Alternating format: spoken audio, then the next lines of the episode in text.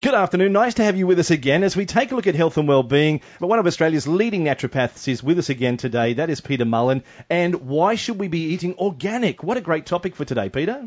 Well, it's a, I thought it's a good topic with Christmas around the corner, and we're bombarded with food marketing every day. Claims like fresh, all natural, nutritious, so practically on every label. But there's one claim you should be paying attention to, and that's whether or not your food is organic. Now, Peter Mullen, why should we be eating organic?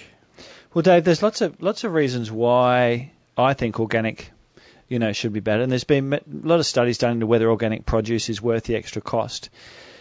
There's four four major points as to why I think eating organic, if you because can manage it, there seems it, to be a, a, a cost associated with it, isn't Oh? It's absolutely. a little bit dearer. Absolutely. But um, number one, toxin free is probably the number one benefit of eating organic. You know, we've been talking in the last few weeks about um, additives and preservatives and the What's dirty dozen and clean on 15. this? You, you worry about that, don't you? Yeah, absolutely. And we'll go we'll go into that a bit further on. I've got that list again to go over with listeners. Um, so one benefit of organic is the reduction of the chemical load on the body. Um, as we said, conventional users use a variety of pesticides in their produce, which guess what ends up in you. And also, it's the cost to the environment as well. Yeah, yeah. You know, we're still producing chemicals that have half lives of hundreds of years. So, since the 1950s, the boom in the chemical industry is massive, and not just in pesticides and and you know always trying to get more from crops. It's also additives and preservatives, etc. So, toxic and persistent pesticides accumulate uh, in our soil, in the water. You know, there's talk even of you know the polar bear's breeding cycle being affected because of Wow. chemicals that have sort of polluted the whole whole planet. Um, so by eliminating the use of these pesticides, reducing the burden on the environment, and not contributing to further pollution. Number three, um, taste. Have you have you had organic food before? Yes, yes, yes. Yeah, so you There's know a the difference. You can, difference with an egg. you can taste the difference in an egg. Yeah. Certainly, yeah. yeah. Absolutely. So if you compare like a normal battery, even just the colour, you know, the colour of those battery farm eggs is sort of an insipid yellow. Yeah. Where if you get eggs from an organic farm, um, you know, the yolk's nice and golden. You would presume there's more nutrition there. Mm-hmm. Um, things like tomatoes are another example. You know, where the, Yes. the taste is just so much better than, you know, what you might get. Um, so taste definitely is an issue. Uh, nutrition. Now, there, there, there's different sites on the website will say yes, organic has higher le- nutrient levels than inorganic. I haven't come across really sturdy studies where someone's put the time and effort in to prove that. However, while there's maybe not conclusive proof as to whether organic food is more nutritious, a few studies have reported high levels of vitamin C as well as certain minerals and antioxidants, but definitely further studies need to be done. Um, and the one nutritional certainty, no use buying fresh organic food only to let it sit in the fridge. Yeah. So one of the issues, say with tomato, uh, sorry, oranges, um, you know, a good source of vitamin C. But if the oranges are picked last season and stored in a cool house for three months or six months before they end on the shelves at one of the bigger supermarkets, as soon as you pick produce produce from the tree, from the ground, you lose nutritional value. So, you know, again, no point buying organic unless you're going to eat it Now, Peter, you, straight away. you mentioned a time frame there of the 50s and the difference. Are we able to gauge a difference in how we ate and how we were back then to how we are now with what we've changed with the processing of foods and it? Oh, look, I think I think any of us, like I'm 50, you're 30 or Oh, 35. thank you. 50, some say 60. That's your, that's my Christmas present to you, Dave. Um, if you think about maybe how we ate, you know, when we were growing up, like I, we never had takeaway. Coffee shops weren't around. Yes, true. You know, today coffee shops are uh, Everywhere. everywhere and it's something a lot of people do every day. Um, so there was less processed foods. Foods were uh, fresher, cooked from scratch. So I think even in our 50 years, we've seen a big change over Yes. in foods available. And you know, we talked before about just the, the calorie content, like all these high calorie foods like chocolate bars. Everywhere you go, there's a chocolate Yeah. bar you can buy. So yeah, so I think diets changed a lot. So part of part of our push from a, a naturopath point of view is for people to go back to the basics hmm you know, even to the point of growing fruit and veg in your own backyard.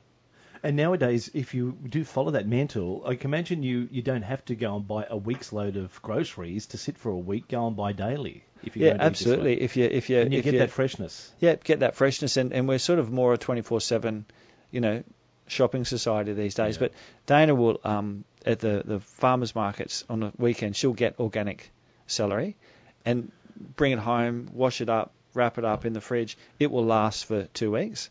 The other day she came home with celery just from our local greengrocer, who is very good. Yeah, yeah. And within a few days, it was started to wilt and started to go Mm. off at the end. So that's the other thing. Like if it's organic, you would presume that it's going to be fresher at the time that you purchase Yes, it as yeah, well. Yeah, yeah, and then you've gone and bought it if you go and buy the other option and uh, it doesn't last as long. Or it doesn't Yeah. seemingly last as long. Yeah, yeah, absolutely. And on the phone from Lemon Tree Passage, hello Ian, thank you for being patient and waiting there. No trouble at all. Hello, good afternoon. Good afternoon, Ian. Uh, Peter, I recently had a fasting blood test, uh, second time in a few months because initially um, I had a high iron count. Yes. Around 500, I think it was. Yep. I had another one uh, a few days ago and it was 400. It had come down a bit. Yep. It was still in the high range. Well, there's a number of reasons why uh, someone's iron count might be high. You know, for a lot of men, particularly, or a certain percentage, they can have a genetic predisposition or a genetic condition called hemochromatosis. Now, Ian's doctor's probably done the gene test to see whether that is the case. But other causes of an elevated ferritin can be infection, Mm-hmm. if there's um, inflammation in the liver, you know, if there's a little bit of fatty liver Yep. there going on as well. Um, and they're probably probably the two main causes. So I would think that there's there's maybe something else going on that is causing his body to hold on to that ferritin or that, that those iron stores. Any direction you can give him? Oh, look, I would um, definitely follow through with the GP. Ask the GP about hemochromatosis. And if all that checks out okay and the liver enzymes are all normal, there's no fatty liver, then it might be worthwhile thinking about coming and seeing a naturopath. For our next section now, this is very interesting. If we're not convinced about organic and how that'll work for us, you've got some options for us there now, Peter. Yeah, definitely. Like the trying farm fresh with minimal chemicals. Um, you know, visiting your local farmers market where you can actually have a conversation with the grower and find out what they use on their produce. Now, I read an article recently and it was talking about, and I wouldn't have thought potatoes were a highly sprayed crop, Mhm. but this article was suggesting that, that certain potato crops are quite highly sprayed.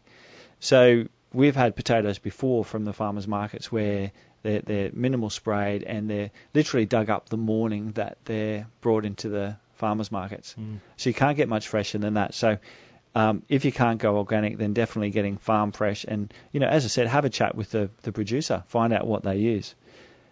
a couple of weeks back, we were talking about um, organic versus non-organic, and you know, even just the simple thing of cleaning your fruits and vegetables when you get home from the supermarket Right, or from the farmers markets. Um, if you make up um, a solution of three parts filtered water, one parts vinegar, and basically you let them soak for 20 minutes. With potatoes, with beetroot, with things with harsher skins, you can actually use a scrubbing brush and actually just scrub them lightly, then soak them in the vinegar. Now, it sounds awful. You think that if you soak vinegar, How will they be after that? Yeah. yeah, well, you'd think that if you soaked your strawberries or blueberries in vinegar, they would come out tasting like vinegar, Yeah. but you don't. You just rinse them in filtered water when you're finished. With fruit like that, it's always best to let it dry then. No, no trace of the vinegar through them. No, No. no, Wow. which would be pretty horrible, wouldn't it? Strawberry vinegar, strawberry flavoured vinegar. Um, but what's important is if you do wash your produce like that, you need to get it out on paper towel or um, cotton cloth and Right. let it let it dry properly before you then refrigerate it. Yes. If you put it away wet, it's going to get, you know, mouldy and go off pretty quick. Um, and then the other option is to go partially organic. You know, start with the dirty dozen. So these are the foods that have the highest level of pesticides used on them. They're all, they also tend to be the foods that we eat the skin of, where pesticides. So the examples of the dirty dozen, we talked about this before, were things like apples, Yes. uh, blueberries, broccoli. So broccoli, again, any of those sort of really open, flowery sort of um, vegetables are going to pick up any spray. Capsicums, carrots, surprisingly, celery, again, uh, cherries coming into cherry season, Right, yep. Cucumbers, grapes, um, kale, lettuce, uh, nectarines, peaches, you know, all of those sort of things that the fruit fly love.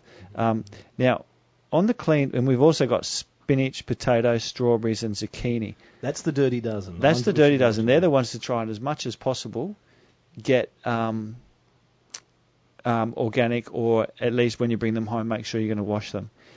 Now the clean 15, these are the ones that you know you might worry about less because there's there's less chemicals used. Asparagus, avocado, uh, cabbage. Right.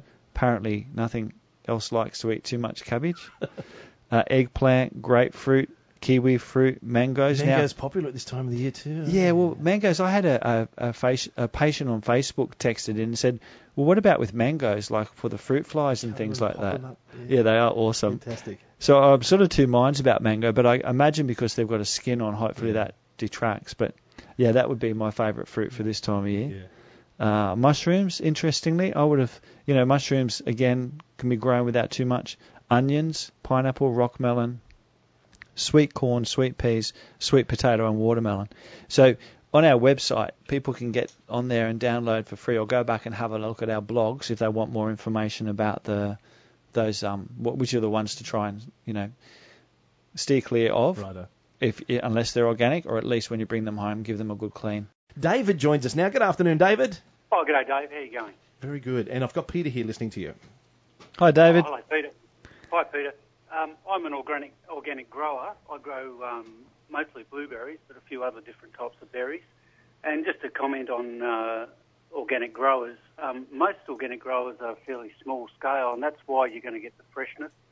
Um, I know for us, we try and pick and have it in the hands of our people um, within at least three days, um, usually less than that. So you're getting it as fresh as it can be. Fantastic. Fantastic, and that um that makes a difference then with taste and everything as well, doesn't it? Like the if it's picked fresh and then you're sort of eating it straight away, um, you're going to retain all that nutrition as well. That's right. Um, people say with our berries that they'll last three weeks in the fridge. That's if you can keep your hands off them. Thank you for sharing that with us today, David. Thanks very much, Dave. You have a, a special seminar tonight. Uh, yeah, tonight we've got um, our second talk or second last talk for the year, a free talk with Kirsty, one of our fabulous um, naturopaths. And Kirsty will be talking about stress and adrenal fatigue. Very good so, at this time of the year. A lot of people stress out at Christmas yeah, time. absolutely. So- even even just on the weekend, I was out and about, and there's already, and it's probably been going on for a few weeks, people everywhere, you know, shopping and doing Yeah, whatever, and everyone seems to be in a bit of a mad mad panic. So So I think- Kirsty will have a good talk about that tonight and how we can help relieve that stress. absolutely, absolutely. Uh, what about if we want to get involved in this? Is there still some seats available? We've still got some seats available. Um, people either can get online at mullenhealth.com.au or they can give us a call on 4961 4075. All the details are there. That could be you tonight being part of that. Now, we wanted to talk about hydrogen breath test. Tell us some more about this. Oh, just that last week we had a query from a fellow and we sort of um, didn't quite get around. I wasn't quite sure. He asked about um, rice and, and whether rice has got much fructose in it. And I've done a bit of research, and from what I've read, brown, white, brown and white rice is free or very low in fructose. So it is actually okay for those on a fructose fructose free diet or a low fructose diet. Um, the other question he had was about hydrogen breath test. Yeah. So hydrogen breath test is a is a um, it's a test that's been around for a while, but it basically it looks to see whether you're digesting carbohydrates effectively. So in as a naturopath, we sometimes will get people to do a, a glucose and a lactulose hydrogen breath test, is where you drink a solution of glucose, or you, you do a breath test, you breathe into this thing and it measures hydrogen and, and methane. I understand glucose, but lactulose, what is that? Can you expand on that a bit? Oh, lactulose is um, it's a different type of different type of sugar. So they use that as the control for Oh, okay. to see whether the glucose is going to react.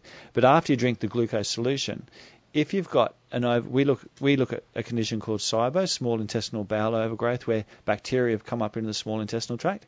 If someone's got SIBO and symptoms of IBS, if they drink this glucose solution, the glucose gets fermented by those bacteria, and then in the breath test they'll pick up hydrogen and methane. Oh, wow. So it helps you to determine a bit more clearly what the cause of someone's IBS actually is. So that was just in, in answer to that question we had last week about the breath test. So by doing that, if they have IBS, you can work out what might trigger it. yeah, absolutely. And you can do you can do a test for um, other other sugars as well. You can test for um, fructose, lactose. So you sort of get an idea what what sugars particularly someone's not digesting properly. Now, uh, is it fair to say a good time now, as we say, first day of summer, a good time to look at going organic and eating organic food, or at least testing it? Yeah, well, look, th th this is the time of year when you know we've got all these beautiful, as Dave was saying, blueberries and, and fresh fruit and produce in. So produce in. So I think it's a great great concept or great idea for the Christmas period. Now, some of what you spoke about today, we've seen the Dirty Dozen, we've seen the Clean 15, you've spoken about that. Can we view that at the website? Yeah, yeah, we've got that on our website. So people, if they go get onto our website and get into the blog section, and um, just Google organic or Google the Dirty Dozen or the Clean 15. Um, we've got those both there, and I think we've got it on Facebook as well. And why not uh, print it off and then when share it with your partner for when you're going to go shopping together? Say these, and you'll be both on the same page when it comes to Yeah, what's the good ones, what's the ones to be concerned about. Stick it up on your fridge, maybe.